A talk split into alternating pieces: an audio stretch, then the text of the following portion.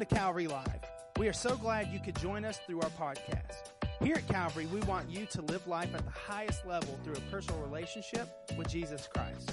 We hope today's message will be an encouragement. Can we give Jesus one more just incredible praise? I think he's worthy of it all. Amen. Somebody say it all. Just say it all. He's worthy of it all. It's an honor to be with you guys this morning, and especially in the stead of Pastor George and Phyllis being here uh, this morning. We love them and appreciate them so much, and so grateful to know that they're online with us this morning. I just want to say a huge thank you, not just for the opportunity, but the fulfillment of a dream and a desire. And I'll get into more of that later, but I used to go to church here.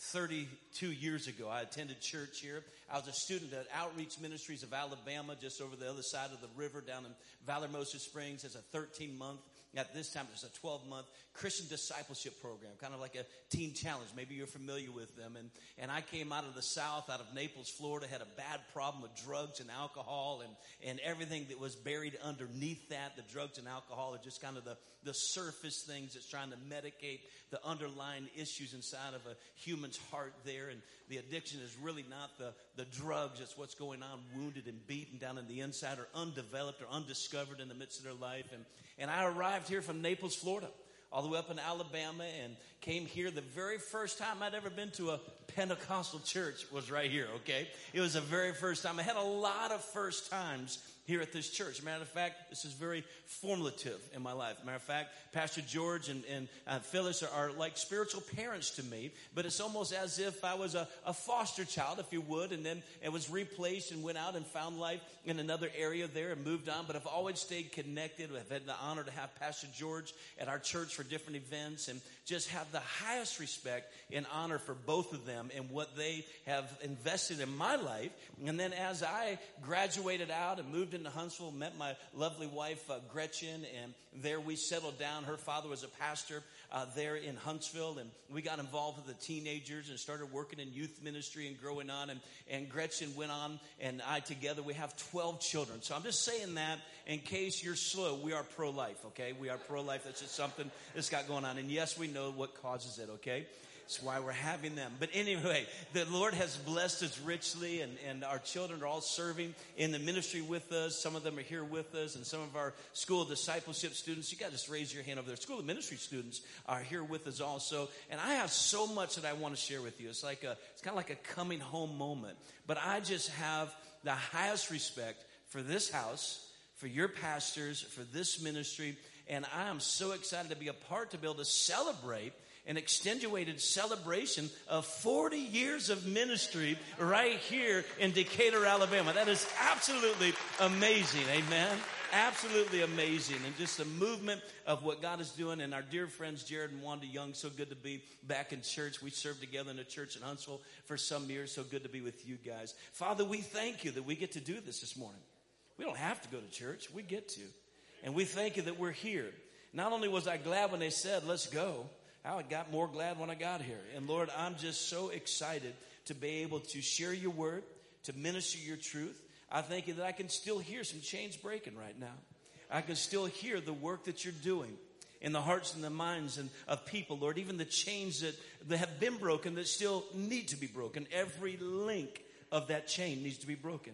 And Father, I declare the divine work and the power of the Holy Ghost to manifest in our presence. I pray that the word of God that is preached it would be a piercing. It would be an enlightenment. It would be a, an empowerment. It will fully care for and take care of what you have purposed to do. I thank you that somehow, some way, by your spirit or angelic assistance or some evangelistic person, you got us here this morning. Now, Lord, I ask that you'll do what only you can do and do what needs to be done in each one of our lives. And I ask this in Jesus' powerful and glorious name. Amen. Amen. There were two ladies that were standing right here in the worship, and the two end ones. I think she's one of them right there. I believe I met your husband in the back there, Dwight. I want to say to you, sister, I really feel like the Lord wanted me to, to encourage you. You have fought a many a battles. You have been fighting a battle.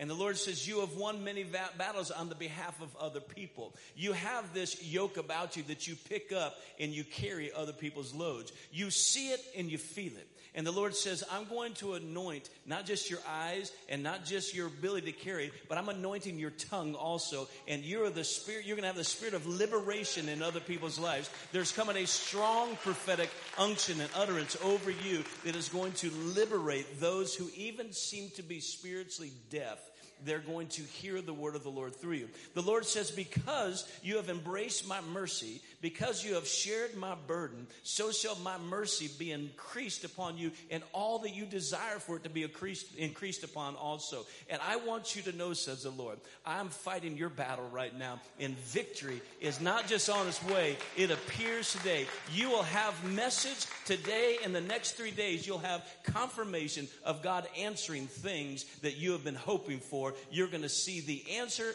of it coming in these days in Jesus' name. Amen. And then where's the, the lady that was standing right next to her? Right next to her. Is she, is she in the, the sanctuary? Why don't you raise your hand up? Where's she at? She's back that way. Bring her in. We'll get her in just a second. Let me share with you just a few firsts that I've experienced. You know, we celebrate first. First steps, first words. How about that first birthday? You know, go get them a chocolate cake. You try to keep them clean uh, for a whole year, then all of a sudden you like just make a mess of it, right? How many y'all do that with your children? Okay, so I don't want to make a mess of it, but here's the deal. Here's the first things. Like I said, it's the first Pentecostal church that I've ever been in. Okay? It was the first place I ever lifted my hands in worship. It was over on the Beltline, and we would show up and we'd sit about the second row and we'd come into worship, and then the music would start coming. What a mighty God.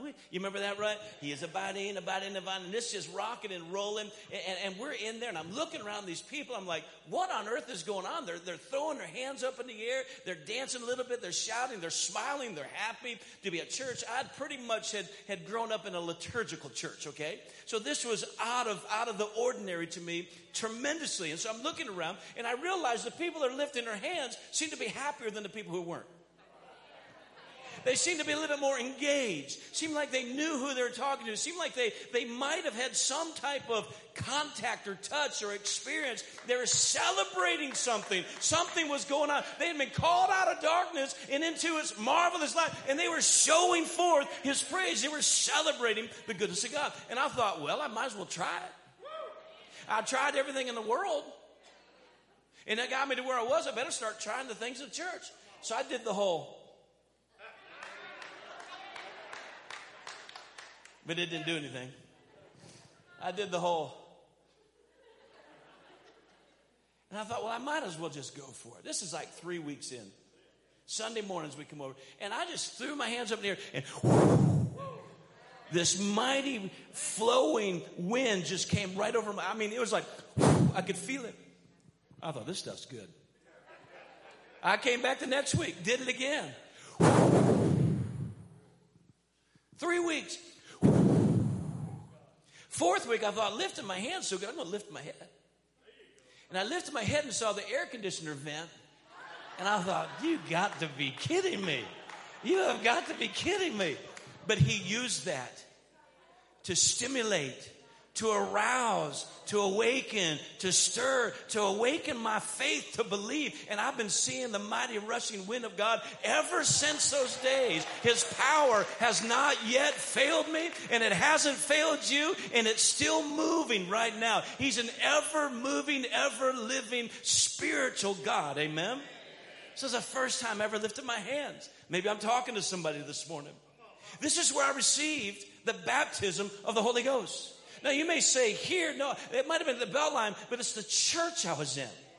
Was the embodiment of the people of God and the presence of God. I literally was desiring, seeking, thought, there's got to be more. And they were telling me there was more. And so on a Sunday night, Pastor George was, was preaching, and he preached that night on the baptism of the Holy Spirit. The altars were filled, probably a hundred people in the altars. And he worked his way somehow over to this little boy that he did not know. And he laid hands on him, and bam, I was slain in the Spirit filled with the power of God, filled with the Holy Spirit, and have been speaking in tongues ever since. have been praying the divine will of God ever since. I tell you what, I've been so discouraged and so disappointed and deflated at times in my life. And all of a sudden, whatever happened that night starts to rumble on the inside. And the Spirit of God starts to declare the will of God and the plan of God and the purpose of God. And I become awakened again and revived and restored. What happened to me here at Calvary if it can happen to me, the testimony of Jesus is the spirit of prophecy. I'm prophesying over you right now. It can happen to you what has happened to me. Let me take a break here. Sister, could you stand up for a second, please? I want to declare something over you. Promotion is not just of the Lord. Promotion of the Lord is about you right now. The Lord said He's taken the ceiling off of the top of you. He's taken the barriers off of you. And you've been, you've been strapped and you've been hindered. You've been limited to a certain degree. But the Lord says, I'm getting ready to arise within you. I'm getting ready to take you head and shoulders above. It's kind of like a King David anointing. Even though there might be some Sauls around you, they got a little bit of crusty. They've gotten a little bit jealous. Some people are very easily intimidated about you. The Lord says, scat. He's moving them out. He's driving them away and he's causing you to rise up and he's going to anoint you, but he also has a new appointment for you. And part of that is going to be the desires of your heart, but part of that is going to be the desire of his plan. The Lord says, I'm getting ready to elevate you, advance you, quicken you, and enable you for the things that are appointed for you in Jesus' name. Amen. It was here, it was here at Calvary that, that something started to stir inside me. I'd never seen preaching before. I'd, ne- I'd seen people in white robes. I'd seen people serve communion. I'd been to catechism classes, but I'd never seen anybody preach before. I would go back to outreach ministries and we would only get a certain period of time in the, in, in the restroom and in, in our bathroom at the dorm where we lived at because there were so many guys. And I would go in there and waste half of my time standing in front, Pastor Tony, in front of that mirror like Pastor George, pointing my finger and preaching what he preached that morning. Something was stirring on the inside of me. Something was awakening inside of me that I didn't know even belonged to me. I didn't even know that that was my destiny. I didn't know that that was the plan plan that God had for me. When he says, for I know the thoughts that I think towards you. When he, before he put me in my mother's womb, he said, I think that boy could preach. I think that boy ought to preach and those thoughts of God. And I would stand there and I told a dear friend of mine, one of my closest friends uh, uh, uh used to uh, attend here and serve here. His name's Pastor Chris Mitchell. Many of you would know him. And I was telling Chris just recently, a few years ago, I said, Chris, I, I've never told about this, but I would act like I was Pastor George preaching in there. Uh, I'm weighing out whether I should, and hoping that, that I'd get a pretty wife too. I was a young boy, and I did, and I did. And I would stand there and preach, and Chris laughed his head off. He said, Do you know why he does that? And I confirmed this just a few weeks ago with Pastor George. He said he broke his pinky and it doesn't bend. I said, I don't care. I just wanted to preach like he preached. That happened right here. Is there the possibilities there's preachers sitting in these chairs right now that you didn't know that he knows this about you, that you are being prophesied over right now, that you will preach? You might preach in this stage, you might preach in other churches, but God is going to raise up a preaching generation. It is time to preach the word of God again. It is time to release what the world is yearning for and longing for, the revealing of the sons of God. It is time to have the thunder, the Boanerges again, the fiery preachers bringing the word of God that will put a fire in a heart, not just a thought in a mind. It was here in this church that I received what I call my life verse. I don't know if you have one, you should. Maybe that's why I'm here right now, just for this specific reason. That you need to have it inside of your heart saying, Life verse. Lord, what did the preacher mean about that? Uh, what, what was he meaning by that? You know that all the days of your life are written in that Bible? All the days of my life, all the days of your life. And there's some verses that just fit some people for specifically of who God's called them to be. David Grant, great missionary to India, was preaching. I remembered, I wrote it in my Bible. I wrote the date. I wrote the year. I wrote the name. I underlined it. Romans chapter 12 verses 1 and 2. Therefore, by the mercies of God, I beseech you by the mercies of God. I beg you by the mercy of God that you would present yourself a living sacrifice, holy and acceptable unto God, which is your reasonable act of service or worship. And be no longer conformed to this world, but be you transformed by the renewing of your mind that you may be able to prove what is that acceptable and perfect will of God. Maybe you find yourself surrounded by people that you can't convince, you can't persuade. I'm not saying that everybody's going to have to make the decision you did, but I will say this. If we're really living the way we're supposed to be living and we're presentable in such a manner of holiness and righteousness, such a manner of passion and zeal, and so detached from the world and so connected to Jesus that it ought to prove to anybody there's something different about that person. There's something going on inside of them. There's something. It's kind of like when Nicodemus showed up in the middle of the night he came hiding out there, and it's not easy to walk in Israel, friends, especially at nighttime when there's no electricity. And he's walking over there, and he gets in, and he finds Jesus. He said, he said, we know. He said, we know. He didn't say, I know. He said, uh, me and all those other Pharisees over there, we know you're from God. We're just not accepting it. We know you because nobody could do the things that they do unless God is with them. I want to declare a huge Emmanuel over each and every one of you. I'm here to declare to you that with God, all things are possible. There is nothing impossible for you with God and for God and for God with you. God is not going to do it all for you. He said He'll do it with you. And we got to bridle up with God. We've got to hook up with God. We got to saddle up with God. We got to start walking in the Spirit of God. We got to step into holiness because without holiness, no man will see the Lord. Listen to me. Without holiness, no man will see the Lord. That ought to make you want it. I didn't say you won't see worship. I didn't say you won't see fiery people. I didn't say you won't have prophecies. I didn't say you might not heal the sick. I said you will not see the Lord without holiness in your life. Jesus was holy. He was totally devoted to the deity and the work of the deity. We need to come to a new level of living sacrifice. The problem with a living sacrifice it has a tendency to crawl off the altar.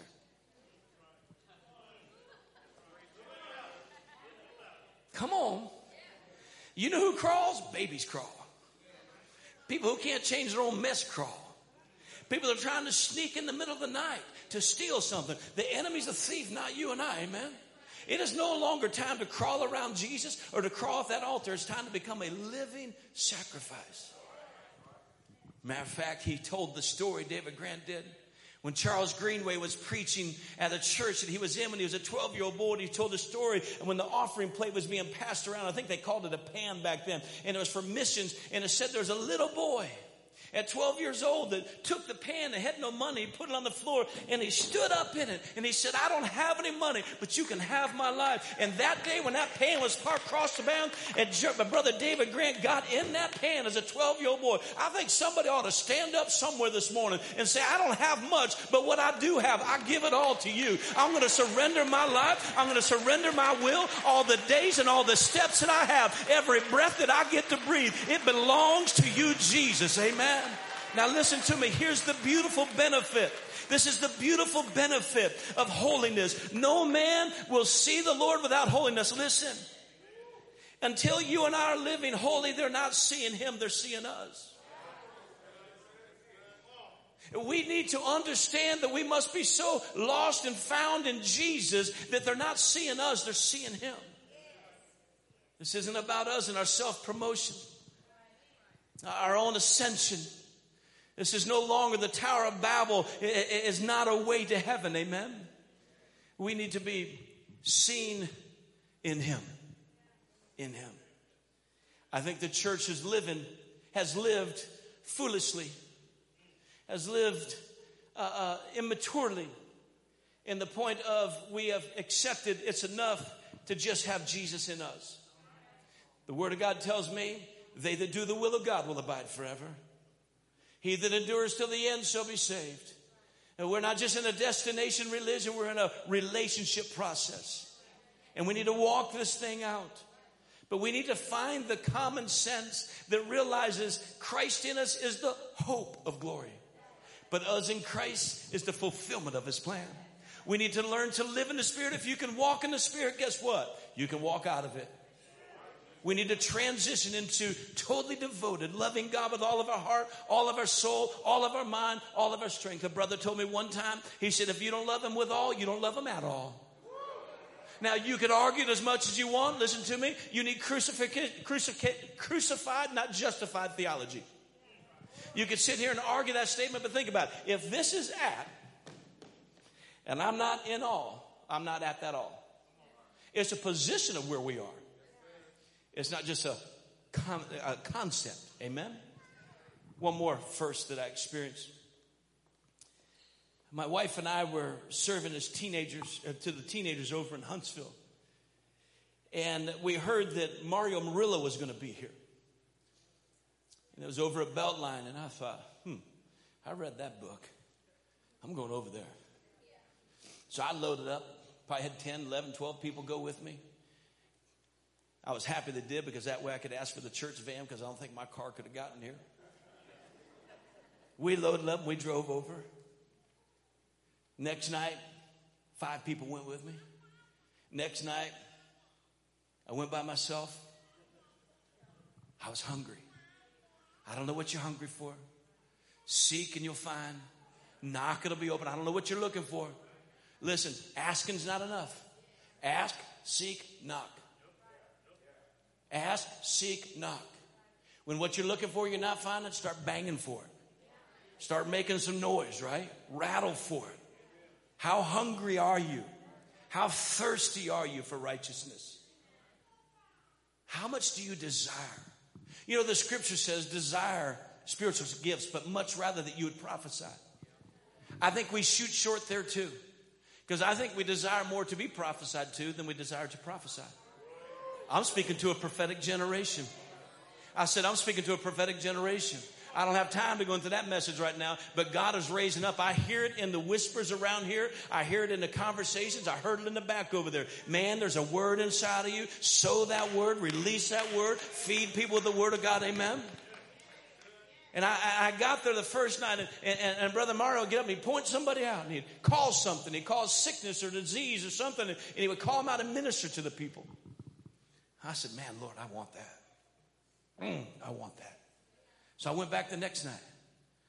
That last night, I pulled in the parking lot in a 15 passenger van all by myself, and there was a special pastor's meeting to meet and greet him, but I wasn't a senior pastor, so I was not aware of that. I'm sure they would have let me in.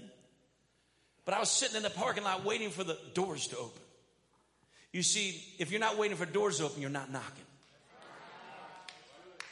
You're not knocking. And so I'm standing at the, the doors and, and outside of the van, and, and these two pastors from Huntsville walking in. they looked over and they kind of smirked and laughed at me a little bit and said, Well, you got a really big church. I was the only one in the van.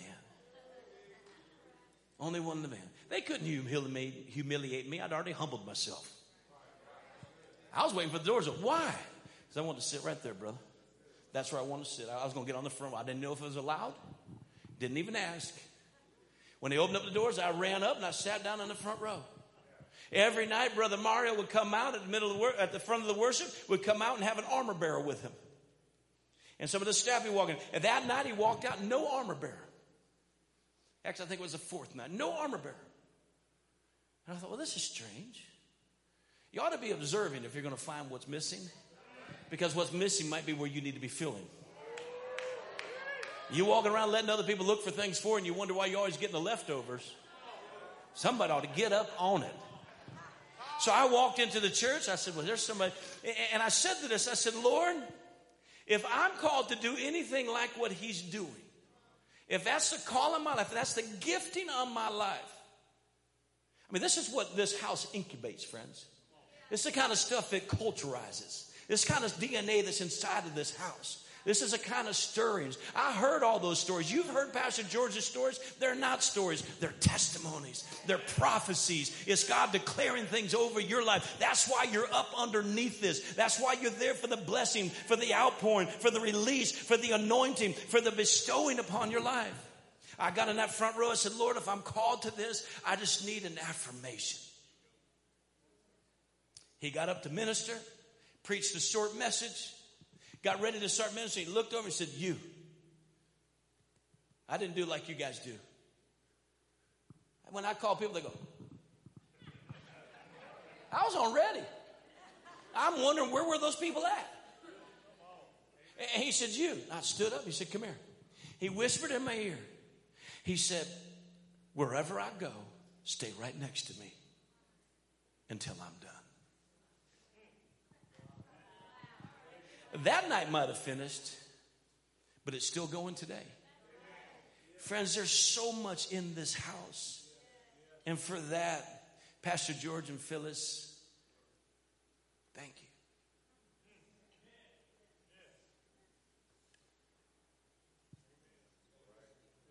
Now I beseech you, brothers and sisters, therefore, by the mercies of God, that you would present your bodies, not just your spirit, not just your soul, but your bodies, as living sacrifices, holy, acceptable.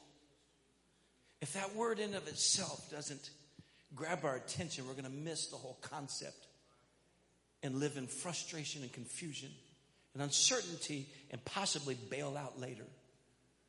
We need to present ourselves acceptable to God. That would mean that there's something that might not be acceptable to Him. Something that could not live or operate or, or activate in the midst of His presence because it's not holy, it's not pure, it's not cleansed. Now, He can cleanse you. He can wash you.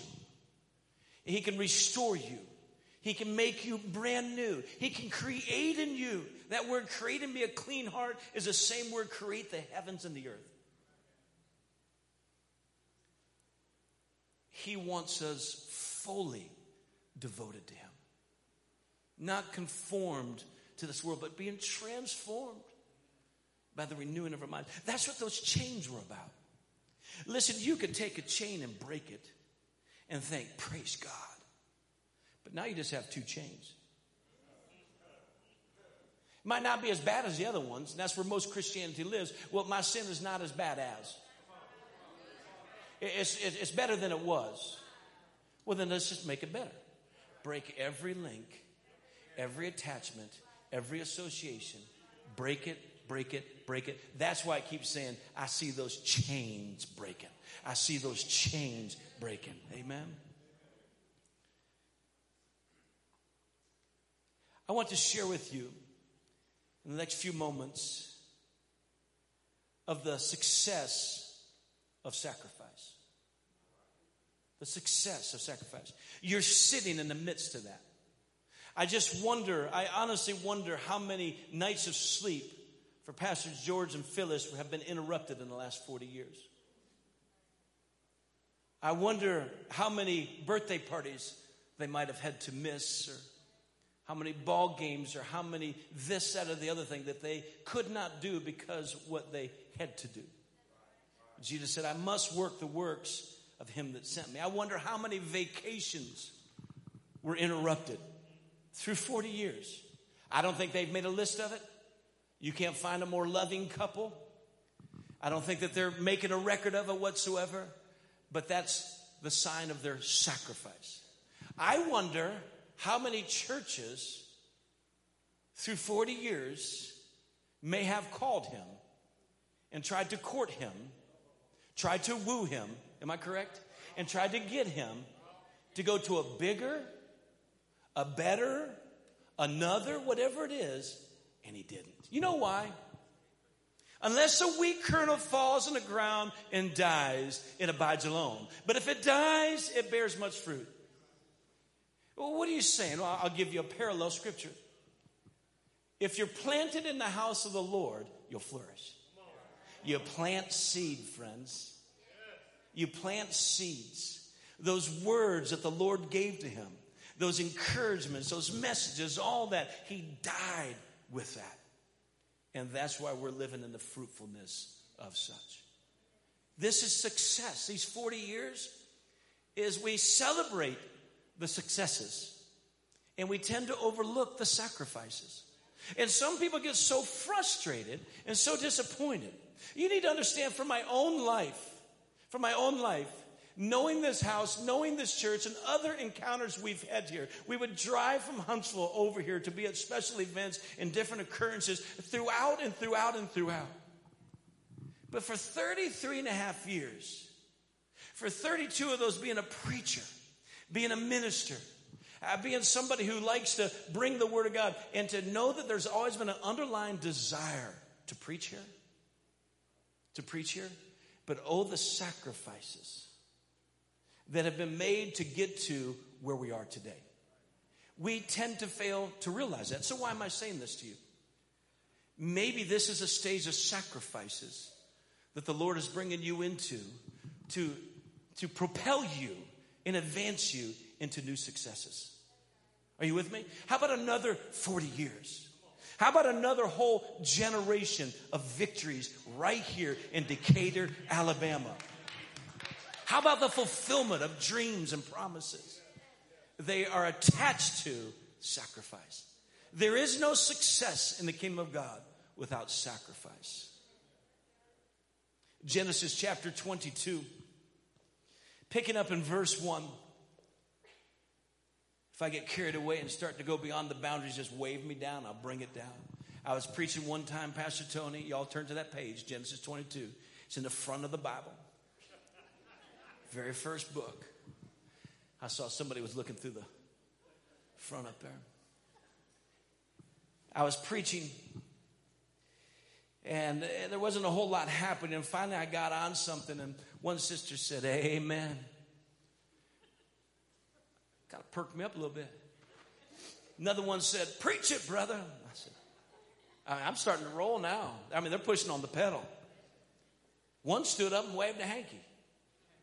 I got rolling and going. This went on for a little while. Then the pastor said, Preach it, Pharaoh. kind of wrapped it up a little bit. Went back into the study of the pastor and talking. I said, Excuse me.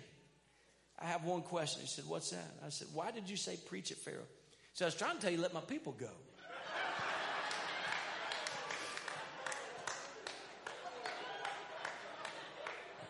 It's not a true story, but you don't have to tell me. I already know, okay? Listen, if you're if you're you have not been converted and transformed to where you are as sold out to kingdom of God as you were to the drugs and the alcohol and all the other stuff, you haven't been converted yet. You might have changed your mind.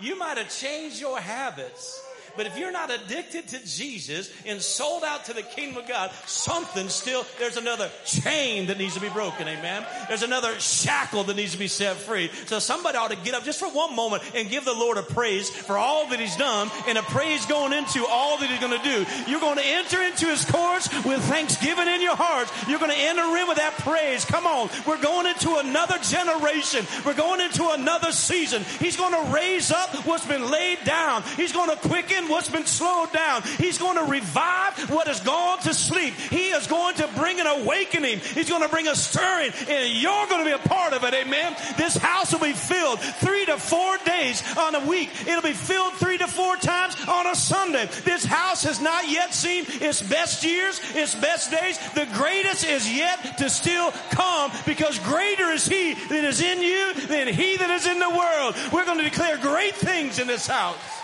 Come on, somebody. Genesis chapter 22, verse 1. Now it came to pass, one of my favorite phrases in the Bible. Now it came to pass now it happened. Friends, you're not in a church that's only going to talk about what did happen and what's going to happen one day. You're in a church where things are happening. Amen. I want you to embrace that right now. Something's happening. What they're saying, what they're declaring, what they're singing, something is happening in the kingdom around my life. He said, in the beginning, he said, and now it came to pass after these things that God tested Abraham and said to him, Abraham, and he said to him, here I am. Sounds a little old school, doesn't it? Remember the roll call? Present, here, here I am. God is making sure that He's where He's supposed to be. God is going to start calling on you, and you better be able to say, Here I am, not, Ooh, I better get over there. Come on, somebody. It's time to be where we're supposed to be. He was tested. For something to be tested, or for something to be found to be true, it has to be tested. I'm declaring to you. Now, you already shouted, you already praised, so the gates are open. God is getting ready to test you. That's an honor. That means you're ready. That means he's done something, something's prepared. That means you're getting ready to graduate.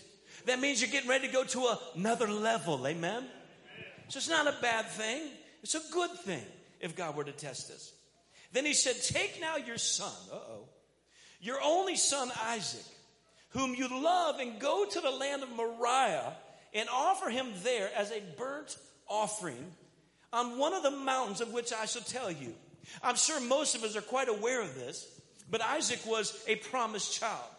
Abraham and Sarah are in late age of their life, and there's a promise over Isaac uh, that he was going to be through him. There's going to be multitudes of descendants and nations. There's going to be an incredible amount of people and blessing come out of it. And now God's asking for him. Listen to me, friends. God is getting ready to bring the church to the place. I declare this in this house. I declare it in my own house and my own life.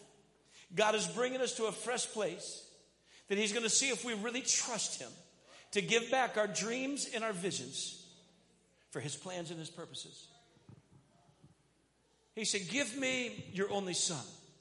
We're looking at a God who has done this for us through Jesus Christ. Do you realize that Jesus was His only begotten Son? There was only one, there was none other. There should be only one God in our lives and none other also. Amen? So he says, Give me your son. He said, Give me the one whom you love. Now, Moriah is a, is a mountainous range, but he said, You're not going to take all those mountains. I want you to go to that one mountain. But Moriah also, the meaning of the name Moriah means God is my teacher. God is my teacher. It's one thing to have an open book, it's another thing to have a teacher there taking it with you. Amen? He said he's going to teach you a thing or two over here. There's something I want to you to understand. Some years ago, Gretchen and I were in the ministry pastoring, and I went to a retreat to seek the Lord, and I was in the middle of the night, about a Saturday night, about midnight, and the Holy Spirit spoke to me. I knew He was taking me for a walk for a reason, and He said, I want all of your dreams, and I want all your visions. I want everything. And I was like, whoa, whoa, whoa, whoa, whoa, whoa, whoa. That sounds like you even want me to step out of ministry. He said, I want all of them. I want you to give me everything. Just like I asked Abraham to give me Isaac. So I came home that night. Gretchen was already asleep. The next morning was Sunday, woke up. She looked at me. She said, Are we going to church? She has never asked me that before. She's never asked me again. She knew something so drastically had changed in my life. I said, We're going to church, but I need to tell you something. We're not in the ministry anymore. Jared wanted to remember these days. Not in the ministry anymore. We're stepping out. Matter of fact, I feel like God wants us to buy a restaurant. She said, No, He doesn't. She grew up in a restaurant. She knew the work. She knew what it was. I said, I've never cooked anything. Matter of fact, I cooked two meals, ladies. Two meals for our children hot dogs and macaroni and cheese. One night was hot dogs, the other night was macaroni and cheese. Somebody ought to kiss their mama right now. In that short period of time, the Lord had to speak to me things and bring me to a place where I could fully trust Him. There's some things He needed to teach me that I couldn't learn behind a pulpit. Musicians can hide behind their instruments, preachers can hide behind their pulpits. People can hide behind their talents and their abilities. He stripped me, but He allowed me to make it an offering. He could have taken all that off of me, and He might have if I would not have come and offered it instead. And in that season, He spoke to me. But what I really found out in that season, it was a short season, is that if I could get victory over my anger, over my outburst of wrath, then I could be prepared for what He has next. And so we're working in the restaurant, a life story, very short. And we're about five months into it, and I have this rev- realization, revelation that I need to have victory. I need to go a whole week without anger. Whole week. And so we got to Friday night. Restaurant was only open Monday through Friday, a small little community. And Gretchen would come over and help on Friday nights. She has these beautiful little brown eyes. She's a good bit shorter than me. And she was working next to me, and I'd work all week, and I'd have all the orders up there, and she needed them down here so she could see them, but now I can't see them. But I told her, I said, Gretchen, we only have one hour left. I said, I've gone all week. We're out of this thing. We would cry ourselves to sleep every night. Our children would cry. All we knew was ministry. We loved Jesus with, as I thought, everything we had.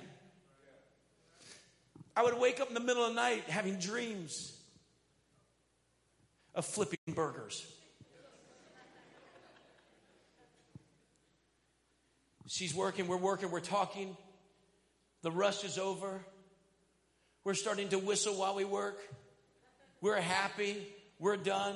And then came in an order 16 tickets. Ah, big deal. I'll have an hour left. So I'm cooking, I'm doing, we're doing, she's doing her stuff, and I'm doing the grill over there. She's doing the fryers. I know you're getting hungry. Hold on with me. And I'm putting them on there. And, and I asked her, I said, Gretchen, does this cheeseburger need mustard? We've already cleaned the restaurant. We're, I mean, we're out. This thing's going up for sale that night. She didn't listen to me. She didn't hear me. She has selective hearing. You would too if you had 12 children. she didn't answer me. We just been talking. She's standing not even arm length away from me. I said, Gretchen, does this cheeseburger need mustard? Second time, nothing. It's kind of like the disciples in the garden, you know, just.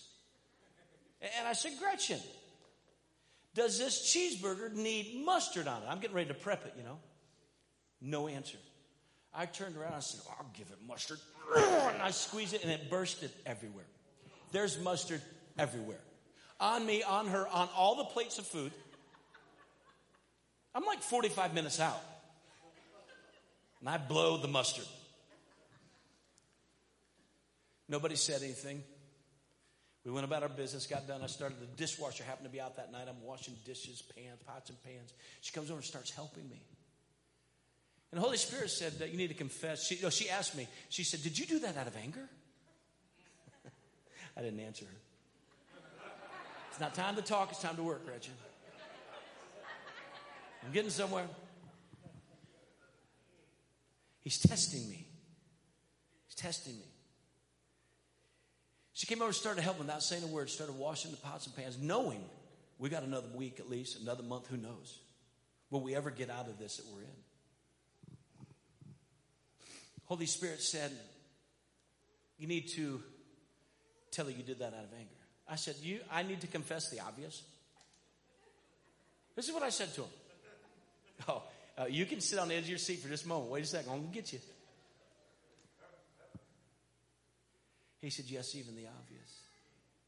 And this is what he said to me You can measure the depth of man's pride at the length of his unwillingness to confess his faults.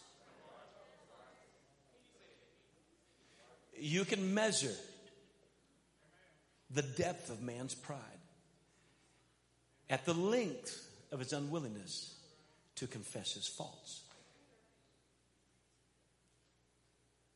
God resists the proud, but he gives grace to the humble.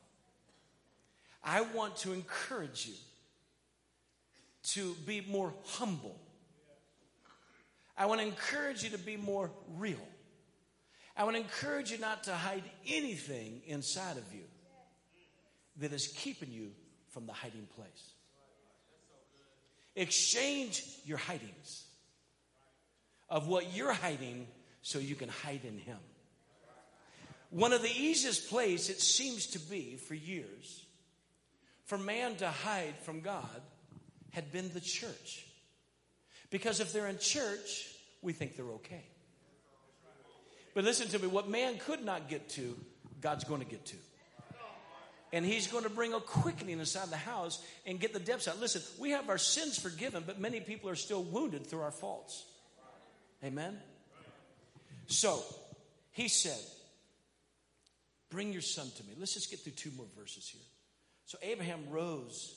Well, let me just ask you this question Is it possible to say that until we're faced with giving God, with giving God what we have, until we're faced with that moment of giving Him all, would it be fair to say that we don't love Him with all? Until we're tested in the midst of that? Or maybe that we don't trust his love for us. It's one thing to give God all of your sin. It's another thing to give him all that you love. What is he worthy of? It all. You see, we have tended to make the altar a landfill instead of a place of sacrifice. It's become a place of excuses and forgiveness. I've got news for us. And I believe this is on good authority. God really doesn't as much want the sin that's in your life out of you, He wants you out of the sin. Leave the sin back there and put the life up here. You want change, something's got to change. But we just come up and keep giving him all the things that we that he doesn't love. He's asking us, the people of faith, to give him what he does love. He said, Give me your only son. At your ability, give. Give me what you have and trust me with it. So Abraham rose early in the morning. Boy, that's a whole nother series. Whole nother series. Almost every great character I've ever seen in the Bible rose up early in the morning somewhere, and the Bible wrote it because all these beds hear the Holy Spirit said people in 2021 need to see that. Seek Him first, right? Rose up early. That means he didn't procrastinate. Let me tell you something about procrastination. For the moment to be your best friend, it'll soon become your worst enemy. We have got to break the chain of procrastination in the church. People are dying and going to hell because people are not getting to them because they're afraid that they might stumble, they might fall, they might not know what to say. You got to break that procrastination. I'll get to him tomorrow. No, no, no. Tomorrow is not promised. We need to get to him today. Amen? So Abraham rose early in the morning and saddled up his donkey and he took two of his young men with him and Isaac his son, and he split the wood for the burnt offering. He arose and went to the place which God had told him. Then on the third day, Abraham lifted his eyes and saw the place afar off. He had a vision of it. And Abraham said to his young men, Stay here with the donkey and the lad, and I will go yonder. You know he's got to be from Alabama. He said, The lad and I will go yonder and worship, and we will get back to you. He did not say, You guys get the guitar get the keyboard, get the drums. Uh, we need a sound system. He, he didn't say, that's our mindset of worship. He didn't say, get the singers. He didn't say, get the dancers. There's a place for all that.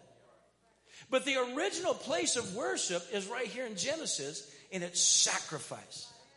We need to start throwing our lives on this altar on a daily basis and not crawling off of it. Dedicate our life to whatever is needed, however is needed, whenever is needed, whoever you want. Here I am, Lord, send me. We need to have that concept in the midst of worship, not bless me, but send me. It is time to release the church. It's time to release the bride. It's time to release the power of God. It's time to release the service of God. It's time to release the ministry of flame. It's it's time to awaken to what God is getting ready to move into. He rose up. He said, And we will come back to you. Hmm. He had been giving sacrifices, slaying animals, uh, cutting them, uh, bleeding them out, and, and burning them. He'd been giving burnt offerings for a long time. He said, But we will come back to you. Yeah, but God asked for your son. Let me take you to Hebrews chapter 11, verse 17, and we'll, we'll wrap it. Hebrews 11, 17 and 19 says, By faith, Abraham. Let me tell you, quit worrying about what you don't have and start dealing with what you do have. Because he gave you and I a measure of faith.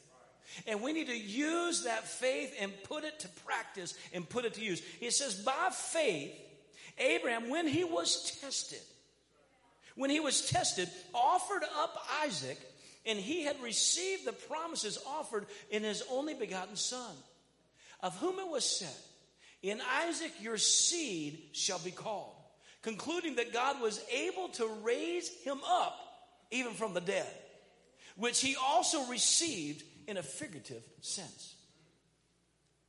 Is there the possibility that God is bringing us to the testing?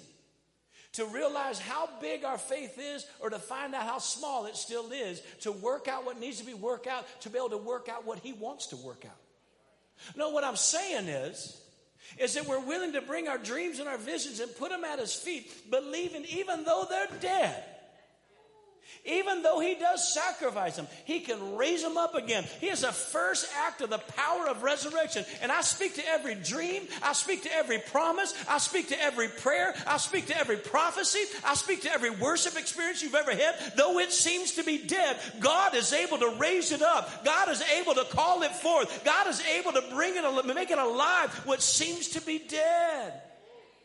I understand. The attention span's about as long as the rear end can stand. I'm telling you, we're wrapping right now. Don't lose your shout. Gain your responsibility. There's dead dreams and promises in here. Uh, there, there's there's uh, uh, uh, visions that have not come to pass or accomplished. There's songs that have not yet been written. Uh, there's words that have not yet been preached. There's prophets that have not been released. And there's those that have, and they seem to have gotten interrupted.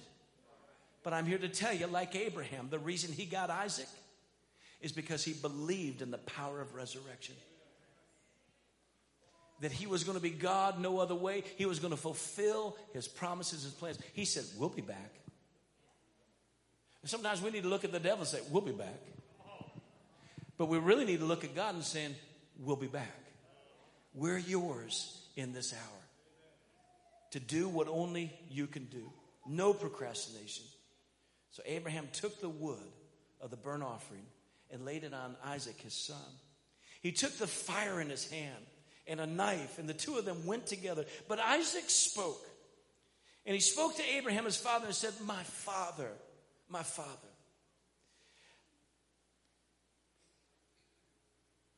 He realized something. And dads and moms, I hope that our children can see it in us also.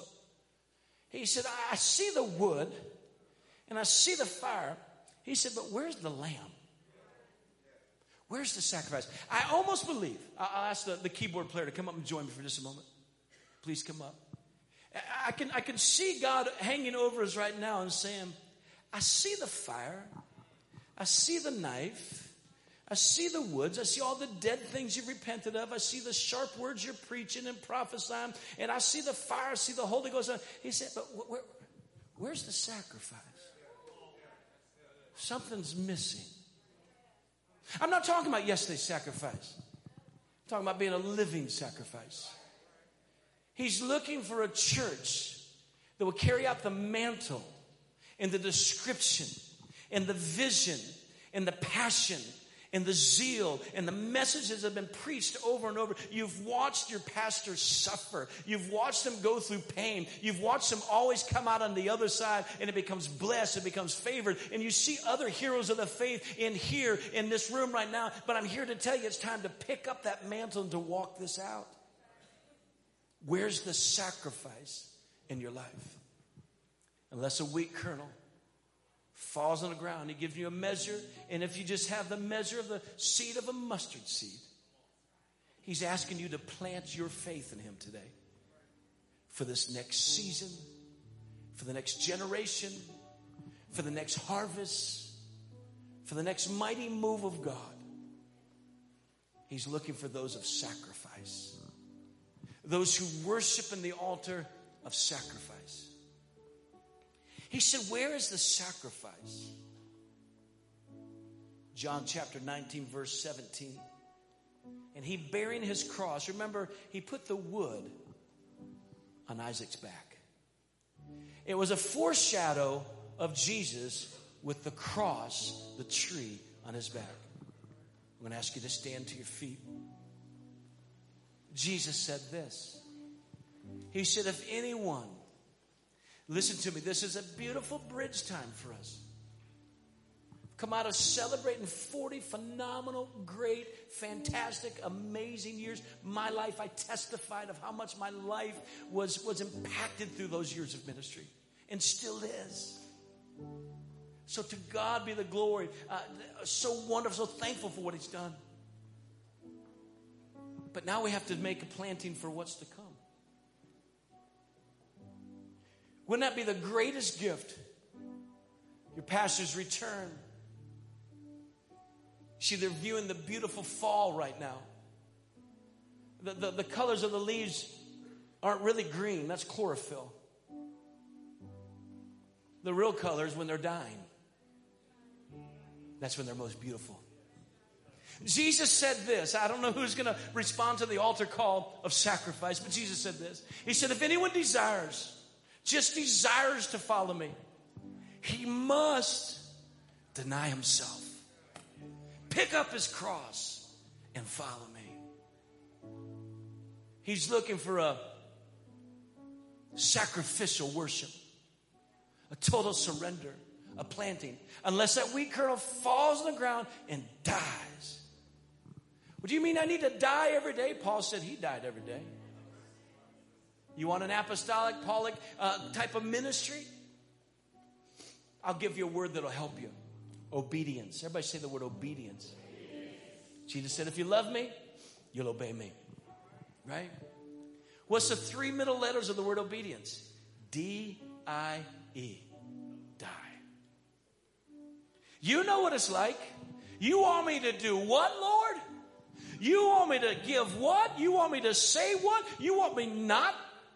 When you're being obedient, you're dying to yourself. I was in Dallas, Texas, visiting a mentor of mine some years ago. I read the book No Compromise. Somebody, I'll just print that upon your head right now. No Compromise by Melody Green of Keith Green. At the very end of the book, I started to weep because of the premature death of Keith Green. A prophetic voice in this time. Two little children some other people died within a plane wreck that didn't need to happen. I'm curled up in a fetal position, weeping and wailing over this. I got up, came back home, I read the book again on the way home. When I got home, I got in the same thing. I was in a fetal position, two days removed from Dallas, and I'm weeping and just wailing. I'm in intercession. I said, I said, what is it, Lord? I'm, I'm carrying intercession. And he said, I want you to go lay on Keith Green's grave. Now, I'm the spontaneous one. She's the practical one. I thought I better test this one out. I said, honey, I said, I read a book and this is what happened. She said, when are you going? When are you leaving? And I thought, wow. So she drove me to the airport, bought a ticket that day, flew back out to Dallas. The grave is only 80 miles from Dallas. I was there two days ago when I had the first experience. I said, Lord, why didn't you tell me then? He said, You didn't ask me.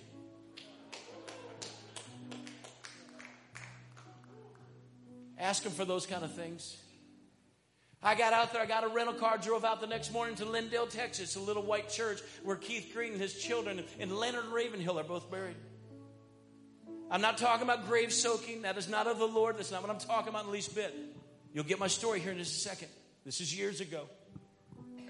I got out of the car and I looked, and there's that little white church, and, and I was having my quiet time in the car, and I, I'm reading, and I read this scripture in John 12 24. Unless a wheat kernel falls on the ground and dies, it abides alone. But if it dies, but if it dies, the biggest, smallest word in the Bible is if. It's conditionally based. His love is not, but his obedience is. He said, if anyone dies, if it doesn't die, abide, abide alone, but if it dies, it bears much fruit. I thought that scripture is so good, I'm going to write that down in my journal. I'm sitting in a rental car in a cemetery. I'm writing that scripture down. Closed it up, got out, and thought, now I wonder where his grave's at. So I just started walking. And I stopped right there, no offense whatsoever, but I looked over on the other side of a field fence over there, out in the middle of Texas, is a cow looking at me at nine o'clock in the morning like, You're crazy. What are you doing here right now? And the fear of man hit me. And I was worried about what the cow was thinking about me. Honestly. Just like we do and we think, What is somebody going to think if I lift my hands? What is somebody to think if I pray in tongues? What somebody to think if I dance? What somebody to think if I say. The fear of man is not the person you're afraid of, it's the fear that's still inside of you. And if there's still fear in there, you can't be faithful.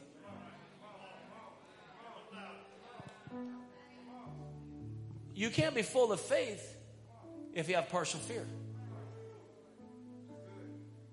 And so I'm looking at it and I said, Move move. I started taking authority over that cow. It didn't budge. So I called Chick fil A. No, Sugar helps medicine go down. Watch out. So I start walking. I end up right at the, I stop, just a, a, direct half moon line, and I stop, not knowing where to go. And I look up, and there is, I'm six feet away from the tombstone, the headstone of Keith Green. There's dew all over the grass. I am trying to wait this thing out. No, not really. I'm, I'm passionate. Passionate. Remember, he rose up early in the morning. Now look at the tombstone. This is what it said on it. it didn't say R.I.P. Didn't say here lies a godly man it says, unless a wheat kernel falls on the ground and dies, it abides alone, but if it dies, it bears much fruit. What was all that about? Obedience. It cost a lot. There's a lot of pain that went with it, a lot of uncertainty. Uh, there's even a little bit of disappointment in the midst of it because I thought maybe I was going to lay in his grave and he's going to come out of the grave. I thought maybe I'd get kinky hair and play a keyboard. None of that happened. I died. I died right there. Are you ready to die? Are you ready to plant for the next 40 years? Listen, I'm trying to close this. Listen, if I had a seed in my hand, say it's an apple seed, you need to realize it's not just a seed. Inside that seed is roots, a trunk, branches, leaves, fragrance, blooms, apples, and more seeds.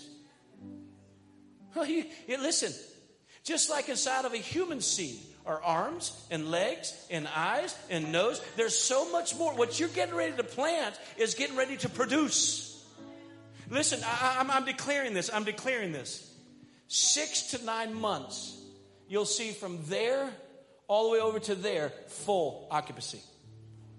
Full occupancy. And it's going to be because of the harvest. It's going to be partially because of restoration. I'm declaring right now, within the next three months, there'll be at least 10 families come back to this church who used to go to church here and thought they could find something greener somewhere else. They're going to come back. And we're not going to say, I told you so. We're going to say, welcome home. We're going to bring them in. We're going to dance. We're going to shout. We're going to celebrate. We're going to kill the fatted calf. We're going to do all this stuff. The prodigals and coviticals are coming home. You didn't get that. We're meant to assemble, to be together. I declare that in this house in Jesus' name.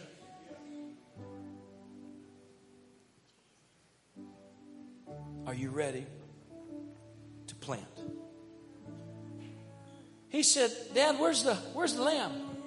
This is what Abraham said to him, paraphrase. He said, um, God will provide his own lamb. Matter of fact, translated, in the footnotes, it says God will provide his own goat. God will provide the greatest of all time. God will, you didn't get that. God will, listen, Jesus is the greatest of all times. And you and I ought to be happy that we have the evidence of what it takes when somebody dies, that that's when resurrection power is truly tested. Until you really die, you'll never see the fullness of his power. Until we literally, literally lay our lives down, we'll never see the fullness of his power. So, with your heads bowed, your eyes closed, do you desire to truly be able to call him Jehovah Jireh? The Lord is my provider. It's in this moment right now. You need to contemplate what are you going to give him? What is he asking of you? Are you ready to give your only son? Are you ready to give your only life? Are you ready to surrender all for this new season? To sacrifice on a daily basis. Don't let yourself be like the rich young ruler. I want it, but you can't have it. He wanted what Jesus had, but he said, Jesus, you can't have what I have. Time to sell out. So, right now, I open the altars anyone, whosoever, to come and we'll pray a corporate prayer to come and say, I present myself a living sacrifice, holy and acceptable unto you. No longer, say this with me, no longer conformed to this world. Every chain broken, but now transformed I want you to do this. Say, Lord, change me. change me. In this moment of transition, transform me. Make me who you really wanted me to be. Jeremiah said on behalf of God, He said, I knew you before you were even in your mother's womb. I knew you before you were even in your mother's womb. In Matthew chapter 7, Jesus said, Depart from me. I never knew you. What's he saying? You are not who I knew you could be. You are not who I created you to be. I want to make you who I want you to be. I'm going to give just one more opportunity. It doesn't matter where you stand with the Lord right now. We're talking about this next season. Are you willing to plant? Come on, move in a little bit closer if you can. Spread out a little bit. A living sacrifice. Surrender your life to Jesus. Come, Holy Spirit. Pray this prayer with me. Lord, you can have it all. Today, I give you my dreams. I give you my visions. I give back to you what you've already said to me. I surrender my life to you, my all to you. Lord, I want this to be a planting of faith into the what is to come. I give you me. And I acknowledge, I trust you to bring back to me and bring me back to only that which you have for me. All else is lost, removed. I'm laying aside anything that is not of you. I give my heart, my soul, my mind, and I give you my body. In Jesus' name, amen. Come on, let's give the Lord a praise, can we? I want to speak something over you. I speak a unction of evangelism over you. I speak a movement of release over you of the Word of God and the Spirit of God. Not only preaching the Word, but preaching Christ, the miracle worker. I speak over you an open heaven. I speak over you a spiritual pinata being broken with gifts coming out. That you walk away with something, you walk away with something to give. What good is a gift if it ceases to be a gift? I declare the gifts of God to be awakened inside of you as soon as today, when you go from here, that you'll have something to give. I declare over you the goodness of God, the greatness of God, the kindness of God, and the love of God. I declare over you healing in Jesus' name. I declare over you divine healing in Jesus' name. I declare over you that what is starting to slow down and not working, it will start to work again.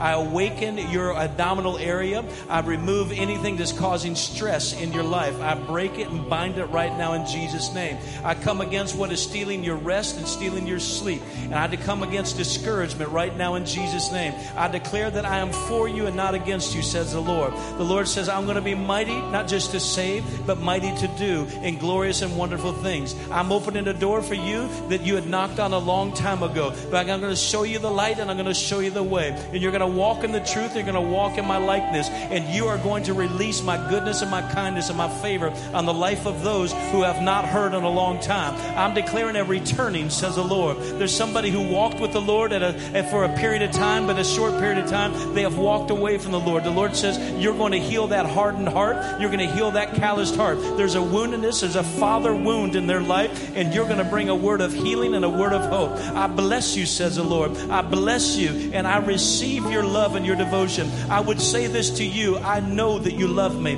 I know that you love me. And I know what you're surrendering right now. But I'm here to tell you what I'm bringing is going to be better than and greater than. I want you to know, I want you to know, I'm going to reveal to you, says the Lord, what your eyes have not yet seen and what your ears have not yet heard. You're tired of being tired. You're tired of being sick and tired. I break that band off of you right now in Jesus Jesus' name. I declare new energy and new strength inside of you. I restore the joy of the Lord inside of you. I restore the shout of the Almighty God inside of you. And I declare you got to stomp in your feet again. You're going to tread upon the heads of the enemy. And that demon that is coming up and putting poison in your family, he is being bound right now in Jesus' name. He is being cut off right now in Jesus' name. You're going to take him by the tail and whip him. You're going to take him by the tail and crush him. I declare right now, you are going to see the victory. You're going to see the victory, says the Lord. And I declare that there is joy, joy unspeakable and full of glory in Jesus' name. Thank you for listening to today's podcast. You can connect with us live each Wednesday and Sunday through our social media pages. If today's message has blessed you, please rate and review us so that more people can hear this message of Christ. Find out more about Calvary on our website at calvaryassembly.org.